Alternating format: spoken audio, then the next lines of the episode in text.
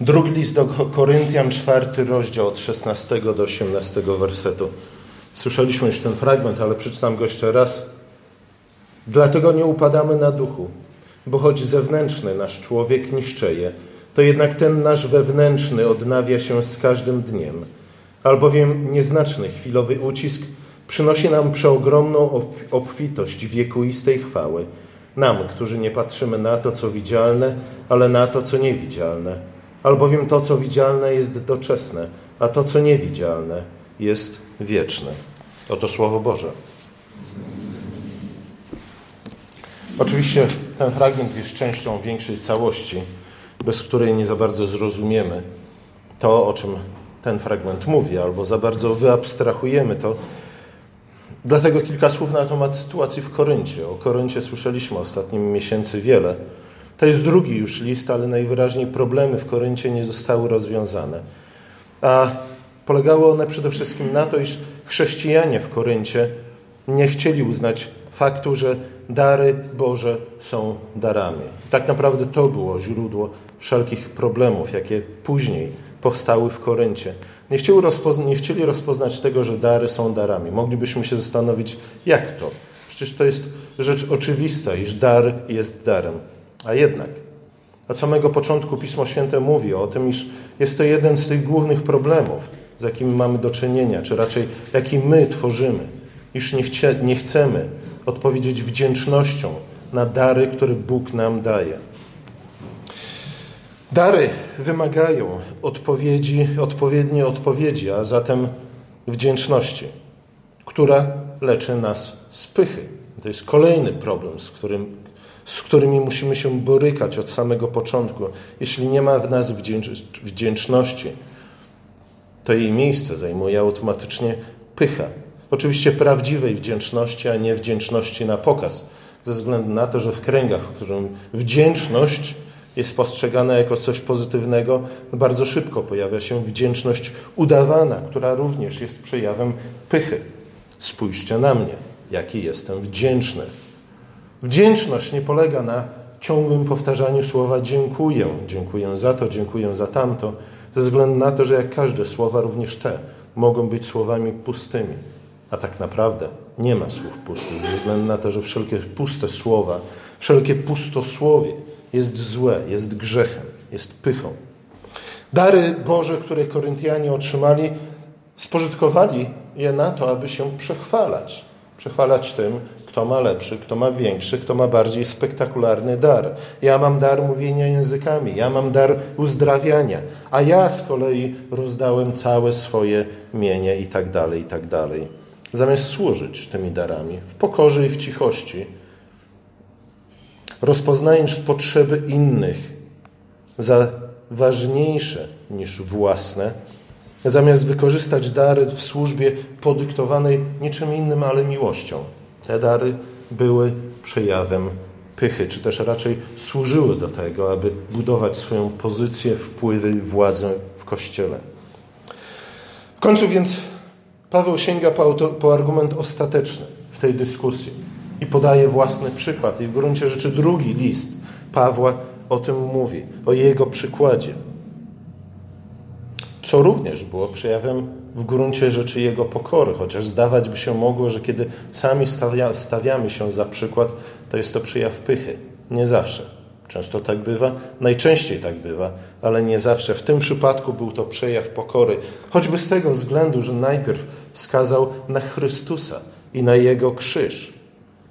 Ale to chyba najbardziej rozjuszyło jego oponentów, bo może nie tyle wskazanie na krzyż i Chrystusa, ale na to, że Paweł następnie wskazał na własny przykład, bo o ile w przypadku Chrystusa, o ile w przypadku Jego krzyża możemy zawsze powiedzieć, że tak, ale przecież On jest jedyny w swoim rodzaju. On jest wyjątkowy.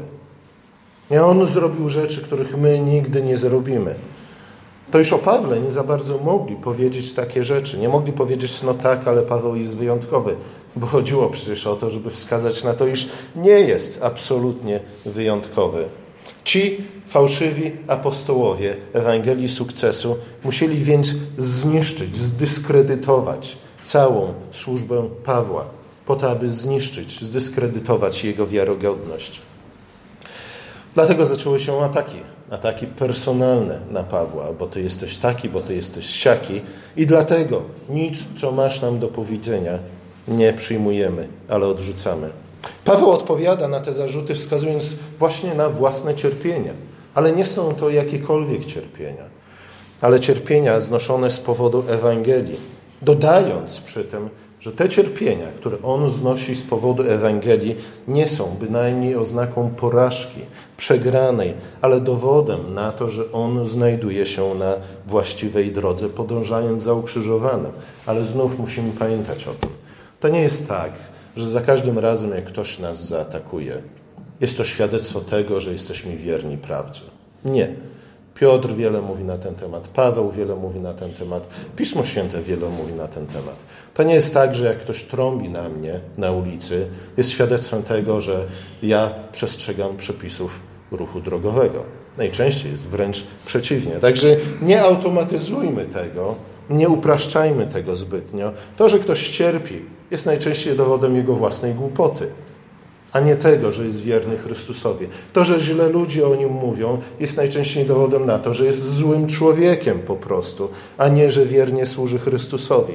W tym przypadku mamy jednak do czynienia ze szczególnymi pomówieniami cierpieniami ze względu na to, że, co jak wcale w przypadku Pawła, trudno kwestionować to, iż one przyszły na niego właśnie ze względu na to, że był wierny Chrystusowi to do końca. Paweł jest tutaj podobny do Hioba. Ale zwróćmy uwagę na to, co przyjaciele Hioba chcieli mu wmówić. Cierpisz, bo zgrzeszyłeś. Cierpisz, bo jesteś złym człowiekiem. I podobnie chciano zdyskredytować Pawła.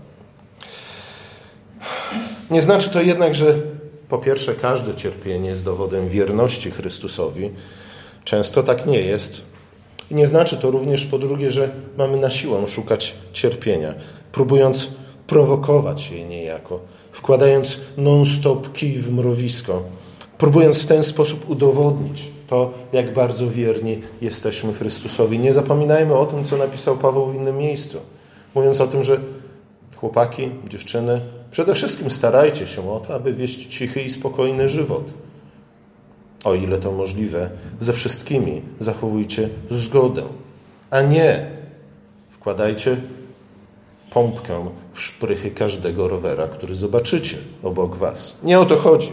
To jest, to nie ma nic wspólnego z cierpieniami i prześladowaniami, o których mówi Paweł. To jest raczej przejaw pychy, bo znów to ja muszę zwrócić na siebie uwagę. Mamy raczej znosić te cierpienia, które Bóg sam składa na nasze barki. Mamy nosić ten krzyż, który Bóg sam włoży na nasze barki. A mamy i możemy to czynić Przede wszystkim z nadzieją. I tylko takie cierpienia możemy znosić w nadziei, o której Paweł pisze w dzisiejszym fragmencie. Paweł innymi słowy stwierdza, że potrzebujemy właściwej perspektywy. Patrząc czy to na, ta, na dary, które otrzymaliśmy, czy też na cierpienia, które znosimy ze względu na Ewangelię. Bez tej właściwej perspektywy pogubimy się. I albo pogrąży nas pycha, albo upadniemy na duchu. Albo w niewłaściwy sposób będziemy postrzegać dary, które otrzymaliśmy, właśnie jak Koryntianie, jako powód do wynoszenia, wynoszenia się ponad innych, poprzez poniżanie innych, porównywanie się ciągłe do nich, zamiast porównywanie się do samego siebie, jakim byłem wczoraj i jaki mogę być jutro, a nie do tego, jaki ktoś inny jest dzisiaj. Nie o to chodzi. Albo z drugiej strony upadniemy na duchu ze względu na to, że wszelkie przeciwieństwa, wszelkie przeszkody, wszelkie cierpienia uznamy za przejaw tego, że Bóg jednak nas opuścił. A może jeszcze gorzej. A może Bóg jest kłamcą i żadne z obietnic, które nam dał, nie są prawdziwe. I tu dochodzimy do obserwacji, że w pewnym sensie wdzięczność nie wystarczy, abyśmy podążali nadal do przodu, idąc do domu Ojca. Wdzięczność jest konieczna, a jednak niewystarczająca. Wdzięczność nie wystarcza na dokończenie biegu, czy też walki, do której zostaliśmy powołani. Wdzięczność chroni nas przed pychą i to jest jej główna rola i funkcja. Ale w momencie kryzysu W momencie, kiedy nasza wiara zostaje poddana próbie, potrzebujemy czegoś więcej niż wdzięczność, a mianowicie nadziei. I mówi o tym werset 14. Wiem, że ten, który wskrzesił Pana Jezusa, wskrzesi z Jezusem także i nas. Paweł wraca więc do tematu, który bardzo dokładnie omówił już w pierwszym liście, w 15 rozdziale i który podejmie zaraz w następnym rozdziale, w piątym rozdziale drugiego listu. Wraca do tematu zmartwychwstania i obietnicy, a zarazem nadziei, jaka wiąże się ze zmartwychwstaniem Chrystusa. To jest właśnie ta perspektywa, której potrzebujemy, abyśmy we właściwy sposób zareagowali. Nie tylko na dobre dary, które Bóg nam daje, ale także na krzyż, który wkłada nam na barki. Paweł chce pomóc Koryntianom zrozumieć nie tylko dlaczego on, jako apostoł Chrystusa, cierpi, ale także chce wyjaśnić im, jak to się dzieje, że ze względu na te cierpienie, czy też mimo tego cierpienia, nie upada na duchu, że znosi hańbę z podniesioną głową, że spogląda w oczy samej śmierci i nie kamienieje ze strachu. Czyżby Bóg, moglibyśmy zapytać, czyżby Bóg nie mógł lepiej chronić swoje wierne sługi, swoich powstańców, e, posłańców, swoich apostołów? To pytanie w tamtych czasach było pytaniem jak najbardziej naturalnym, ze względu na to, że ówcześni ludzie byli przyzwyczajeni do trochę innych schematów. Powodzenie raczej niż cierpienie czy prześladowania były oznaką przychylności bogów. Skoro Paweł jednak przeżywa to, co przeżywa, to Koryntianie, co było starym sposobem myślenia, ale wciąż naturalnym dla nich, wnioskowali, może więc Bóg nie jest mu przychylny. Może więc z tego względu Paweł nie jest wiarygodnym apostołem Chrystusa. Może nie powinniśmy słuchać tego, co ma do powiedzenia. Paweł oczywiście mógłby powołać się tutaj na przykład wspomnianego już Hioba, żeby zamknąć usta oponentom, ale wygląda na to, że Paweł chce dodać, chce powiedzieć coś więcej niż ponad to, co Hiob mógł powiedzieć. Właśnie ze względu na to, że i Hiob z jednej strony, a Paweł z drugiej strony, i z Pawłem my, żyli po dwóch, drugich, po dwóch różnych stronach krzyża i zmartwychwstania. Krzyż i zmartwychwstanie nie tylko pozwalają nam lepiej zrozumieć miejsce i rolę cierpienia w życiu wiernych, ale także krzyż dobitnie pokazuje nam, jaka jest droga do chwały. Krzyż sam jest drogą do chwały, ale jeszcze więcej. Krzyż, a zwłaszcza zmartwychwstanie Chrystusa, pokazuje nam to, czym jest ta chwała, do której prowadzi nas krzyż. Po Chrystusie nie ma co do tego już żadnych wątpliwości. Ale znów, mówimy tutaj o krzyżu nie tyle jako o fakcie cierpienia, ale raczej o sposobie znoszenia tego cierpienia. Na Golgocie, o ile pamiętam, stały trzy krzyże, ale nie wszyscy, którzy na nich wisieli, znosili to cierpienie i ten swój krzyż w ten sam sposób. Chrystus i Łotr, który się nawrócił na krzyżu, różnią się zdecydowanie w sposobie znoszenia krzyża niż ten, który pozostał w swoim buncie do końca. Co jednak pozwala nam znieść krzyż we właściwy sposób? Nie unikać go, nie próbować zejść z niego za wszelką cenę, tak jak do tego próbowali namówić Jezusa ludzie zgromadzeni na Golgocie. Paweł odpowiadając na to pytanie mówi o dwóch rzeczach. Z jednej strony mówi o niewielkich cierpieniach, które znosimy, a z drugiej strony mówi o bezmiarze wiecznej chwały. Zatrzymamy się tu na chwilę. Niewielkie cierpienia. Greckie słowo lafros, które oznacza nic innego jak właśnie najniższą, najmniejszą, czy raczej najniższą podziałkę na skali wagi. Moglibyśmy powiedzieć bliską, czy też równą zero. A z drugiej strony, mówiąc o niezmiernym ciężarze chwały, dosłownie, używa słowa, używa słowa baros, co z kolei oznacza najwyższy punkt na skali wagi. Widzicie, co Paweł robi? Paweł przeciwstawia jedno drugiemu. Niewielkie cierpienia, które docześnie znosimy, to jest jedna, koniec spektrum. A z kolei ta niezmierzony ciężar chwały to jest drugi koniec spektrum na tej skali cierpienia i chwały. Znów Paweł mówi: Słuchajcie, pomyślcie o tym, jak bardzo, jak wiele, jak nieskończenie przyszła chwała będzie przewyższać to wszystko, przez co tu i teraz przechodzimy, czy też przechodzicie.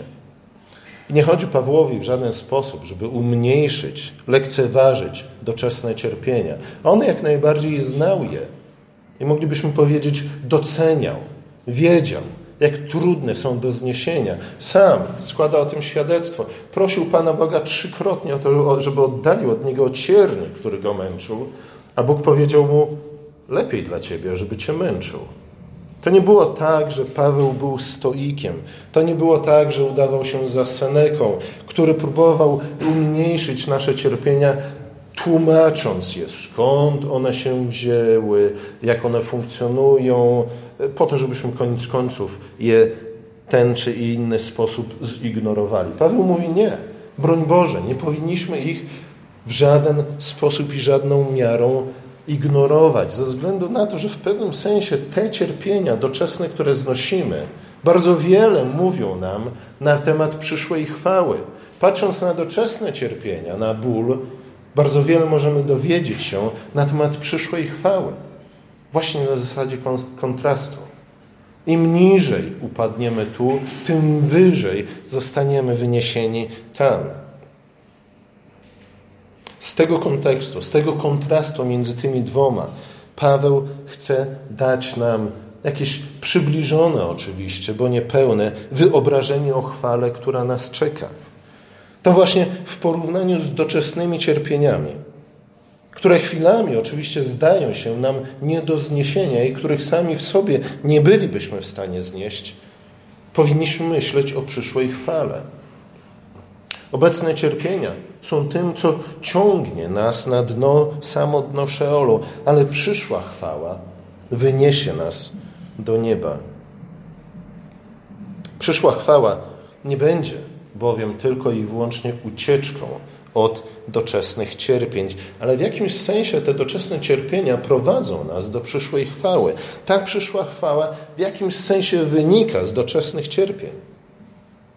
Oczywiście pod warunkiem, że znosimy je we właściwy sposób. Zmartwychwstanie dokonało się nie mimo krzyża, ale właśnie poprzez krzyż. Ci, którzy modlą się o zmartwychwstania, ci, którzy ekscytują się świadectwami zmartwychwstań, które najczęściej niestety dokonują się na innych kontynentach, nie za bardzo chyba pojmują tego schematu. Już musimy umrzeć. Lepiej, żebyśmy umarli. Ze względu na to, że nie chcemy mieć więcej tego samego. Nie chcemy żyć ciągle i non-stop w obecnych realiach. Chcemy nowego, przyszłego życia, które będzie kontynuacją obecnego. Niemniej jednak właśnie ze względu na śmierć i przyszłe zmartwychwstanie, zmartwychwstanie chwale, w chwale, przemieni też zdecydowanie to nasze doczesne, teraźniejsze życie.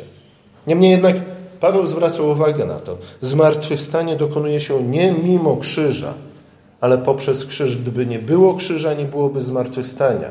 Gdyby nie było hańby krzyża, nie byłoby przyszłej chwały. W pewnym sensie ta chwała była już widoczna na samym krzyżu, kiedy Chrystus na nim umierał, przez to, że zniósł ten krzyż, tak jak tego oczekiwał Ojciec od niego. Cierpienia są moglibyśmy powiedzieć, jakby taką siłą, która ściąga nas w dół. Ale ściąga nas w dół po co? Po to, aby nas katapultować następnie w górę. Nie do końca po, udane porównanie, ale w przybliżeniu. Na pewno o tym Paweł mówi. Niemniej jednak, żeby nie skończyło się tylko i wyłącznie na tym ściąganiu nas w dół, bo niewątpliwie cierpienia przytłaczają nas, a często pozbawiają nas wszelkiej woli życia. Dlatego nie możemy stracić nigdy z oczu tego, co w górze. Bo cierpienie samo w sobie nie skutkuje żadną wartością dodaną. Czyni to, ale tylko i wyłącznie pod warunkiem, że kieruje naszą uwagę, kieruje nasze pragnienia nasze oczy na to, co w górze, na przyszłą chwałę. Ze względu na to, że spójrzcie, czym byłoby sprzedanie Józefa do Egiptu, gdyby Józef nie dochował w Egipcie wierności Bogu? Byłaby to osobista tragedia, ale nic więcej. Może moglibyśmy się poużalać trochę nad Józefem, ale na pewno nie byłby to dramatyczny sposób na uratowanie i zachowanie potomstwa Dawida. Sam fakt sprzedania do Egiptu nic by nie znaczył, gdyby Józef nie wytrwał do końca. Czym byłoby wygnanie Jakuba z ich z domu, jego zmagania z Labanem, jego zmagania z Ezawem, jego zmagania z własnym ojcem, gdyby Jakub nigdy nie wrócił do domu? Oczywiście powrócił kulejąc, ale to jego przed, przed, prze, przetrącone biodro było właśnie znakiem tego, że będąc tułaczem, nie porzucił nadziei. Uchwycił się obietnicy, którą Bóg mu dał. Zmagał się z ludźmi, a nawet zmagał się z samym Panem Bogiem i zwyciężył. Ale gdyby nie to zwycięstwo, całe jego, cała jego tułaczka, wszystkie cierpienia, których doświadczył, wyzysk w domu własnym i w domu wuja, nic by nie znaczyły. Byłyby osobistą tragedią, ale niczym więcej. Właśnie te schematy znamy z Biblii, ale w świecie, świetle zmartwychwstania, mówi Paweł, powinny być dla, one dla nas co najmniej jeszcze bardziej oczywiste. A jednak nie były oczywiste dla Koryntian. Koryntianie nie zwracali uwagi na te wszystkie schematy, które znajdowały się już wcześniej w pismach świętych dla nich dostępnych. Pojawili się wśród nich nauczyciele, nauczyciele twierdzący, że wręcz zmartwychwstania nie ma, że nasze życie tu i teraz jest wszystkim, czego możemy oczekiwać, że żyjemy tu i tu umieramy i pozostaje po nas co najwyżej sława i chwała. Być może wieczna, ale jednak sama. Skutek był taki, że krzyż przestał być dla nich symbolem chwały. Krzyż, krzyż przestał być dla nich objawieniem mądrości i miłości i mocy Bożej, ale oznaczał tylko i wyłącznie hańbę. Koryntianie przestali żyć z myślą o wieczności. Skupili się na tym, co doczesne, co tu i teraz, co zewnętrzne i ziemskie. Nie ochroniło ich to oczywiście przed zniszczeniem, o którym mówi Paweł, przed zniszczeniem tego człowieka zewnętrznego, o którym tak wiele też czytamy w Starym Testamencie. Mojżesz przypomina nam o tym, iż mądrość polega między innymi na rozpoznaniu tego, iż się starzejemy. Innymi słowy, iż żyjemy w czasie i musimy liczyć się z czasem. Z jednej strony ze względu na to, że starzejemy się, ale z drugiej strony ze względu na to, że czas daje nam okazję do tego, abyśmy dojrzewali. Ale po cóż dojrzewać? jeśli śmierć ma wszystko zniszczyć. Widzicie, już sam ten schemat wskazuje na to, że musi być coś poza śmiercią i poza grobem, do czego przygotowujemy się całe nasze życie tu i teraz, podczas którego jednocześnie sami niszczejemy, starzejemy się i rozpadamy powoli. To zniszczenie, jeśli nie prowadzi do odnowienia człowieka wewnętrznego, o którym mówi Paweł, nic nie znaczy. I rzeczywiście wszystko pozbawia znaczenia i sensu i celu. Dlatego Koryntianie, którzy zaprzeczali Ewangelii głoszonej im przez apostoła Pawła, Ewangelii o Chrystusie ukrzyżowanym i zmartwychwstałym, tak naprawdę okłamywali sami siebie.